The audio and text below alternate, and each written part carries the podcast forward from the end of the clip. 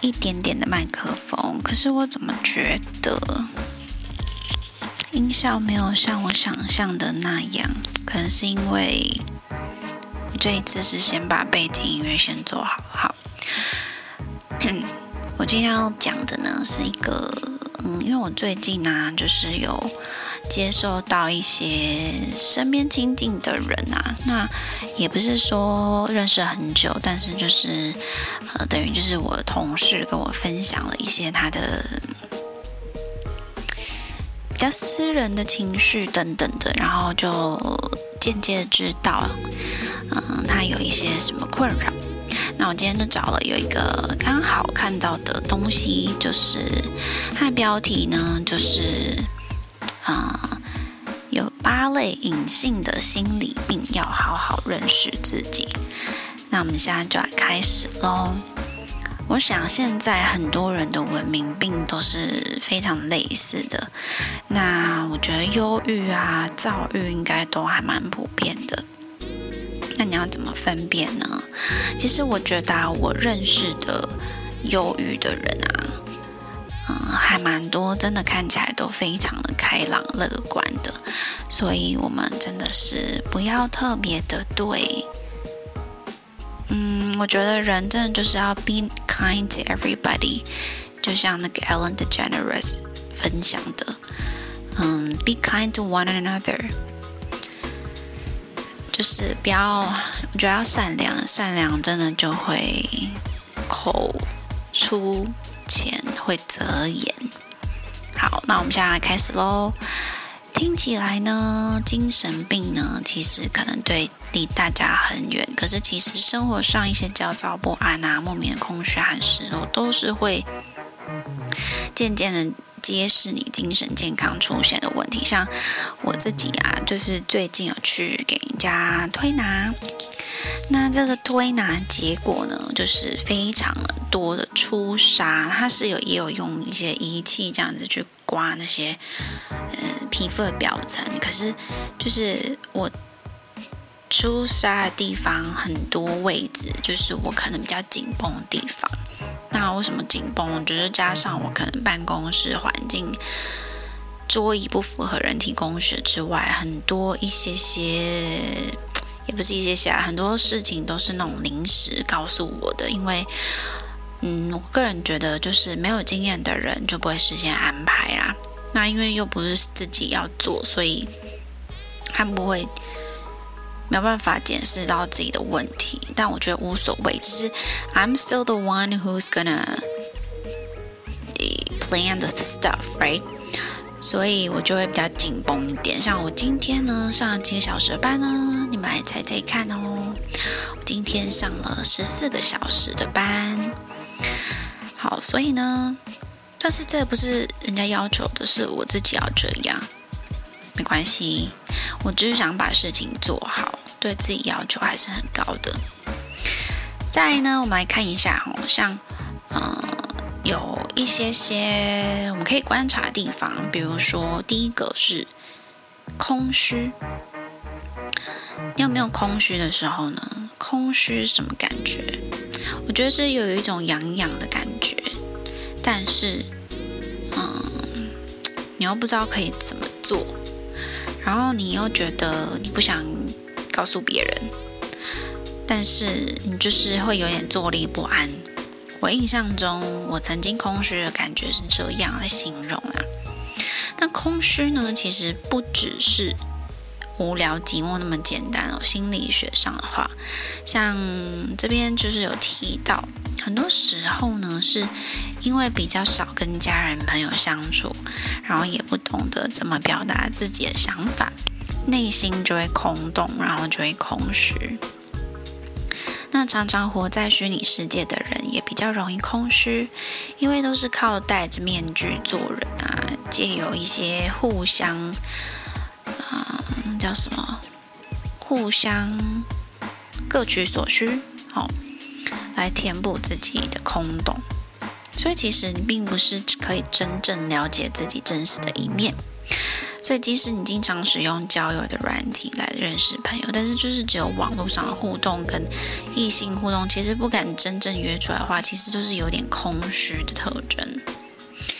那你可能会渴望从交友的软体获得他人认同，可是你又对自己没有信心。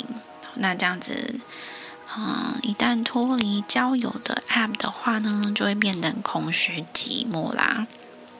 再来第二个部分呢，就是购物狂。好，我不知道你有没有看过有一个电影叫做《Shopaholic》。那这个购物狂呢，不一定只是。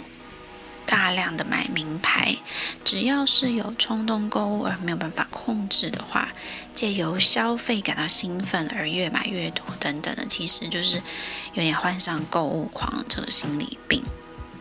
那购物狂可能同时还会有强迫症啊、焦虑症啊、呃、预躁症，应该就是躁郁症或是抑郁症。有强迫症的这种。类型的购物障碍，或者说因为情绪高低起伏，然后就要借由购物来消除不安感。好，但是呢，其实在买完东西就还是会不安，所以你稍微要留意自己是不是有这样子的倾向。第三种呢，就是缺乏安全感。有时候呢，你不要以为啊，就是经常确认另一半行踪的行踪的人才是缺乏安全感，很多人呢。嗯，比如说，好，听一种有一种呢是会常经常测试对方是不是真喜欢自己，就对感情缺乏信心啊，觉得自己做的不够好啊，其实是自卑的一种表现。那还有另外一种没有安全感的人，他其实独立自主，自我催催眠要强势做人，实质是外强内弱，启动自我保护机制，也是缺乏安全感的。不知道我会不会是这种。那另外一种呢，就是最后一种，也就是结合前面两种混合型的，想要独立保护自己，又想要另外一边，边是什么？另外一半留在身边。好，那你是哪一种呢？还是说你其实都不是呢？另外，我们的隐性心理病四是微笑抑郁症。什么是微笑抑郁症呢？我们来看一下哦。我们在人前可能常常是以笑容面对一切，但是独自一人的时候呢，或是在最亲密的人面前，反而会变得情绪低落。这就是坊间称之的微笑抑郁症。那精神科医师呢，其实有表示哦，在这个精神病学上其实是没有这个症的。好，但是只是把一些嗯。我们可以观察到的现象，做一个名称。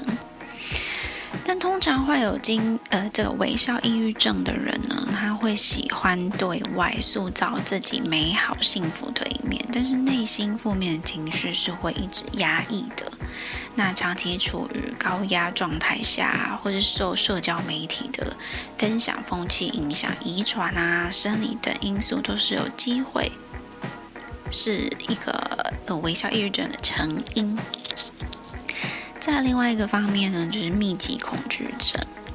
密集恐惧症其实我也觉得很可怕。哦，那我不知道你有没有看过蜂窝性组织炎里面的结构，还蛮可怕的。不要看，我觉得很可怕。那其实呢，在这个。情形啊，也不一定是心理病啊，只是说，哦，我想睡觉了，还没有很，没有一个非常标准的测试方式。还有一个是强迫症。我们一般强迫一般人把完美主义啊，或者经常洗手跟强迫症是当成同一种人，可是其实并不一定哦。所以完美主义者呢，是有助于提升生活品质跟效率，但是当追求完美主义程度大到影响生活或是工作效率的话，这就是要精神科医师的协助了。比如说经常洗洗手，好，那可能不一定是要强迫症。但是如果你是有怎么洗都洗不干净，怎么洗都有细菌这种想法的话，你可能就是比较有机会是有强迫症的。再来就是职场社交恐惧症，我觉得这个我应该有一点。好，比如说平常社交表现很正常，交际甚佳，但在工作层面上，每次要向老板或同事报告的时候，身体冒汗，心跳加速，担心表现欠佳，这可能是患上特定型社交恐惧症哦。嗯，那我们可以稍微留心留意一下自己有没有下列的这些症症状哈，比如说在人前无法正常说话，或是做出想做的事情，可能结巴、口齿不清。第二个就是当参加自己担心的社交场合前，都会十分紧张。再来就是经常害怕在人前出糗或是丢脸。不停深入的想象各种会让自己出丑的情况，还有就是在社交生活完结后会不停检讨自己的担心表现出错，因为我好像会这个诶。那再来另外一个心隐性的心理病呢，可能就是有持续的肚子痛啊。你有这样子吗？嗯，我曾经在大学考试的时候，因为我是有一段时间，真的就是平时都会念书，然后在考试期间，我就是很轻松，我还可以化妆打扮自己，用头发，然后去考试。但是我就是会在出门前拉肚子，这好像也是一种焦虑的的表现啊。那，嗯。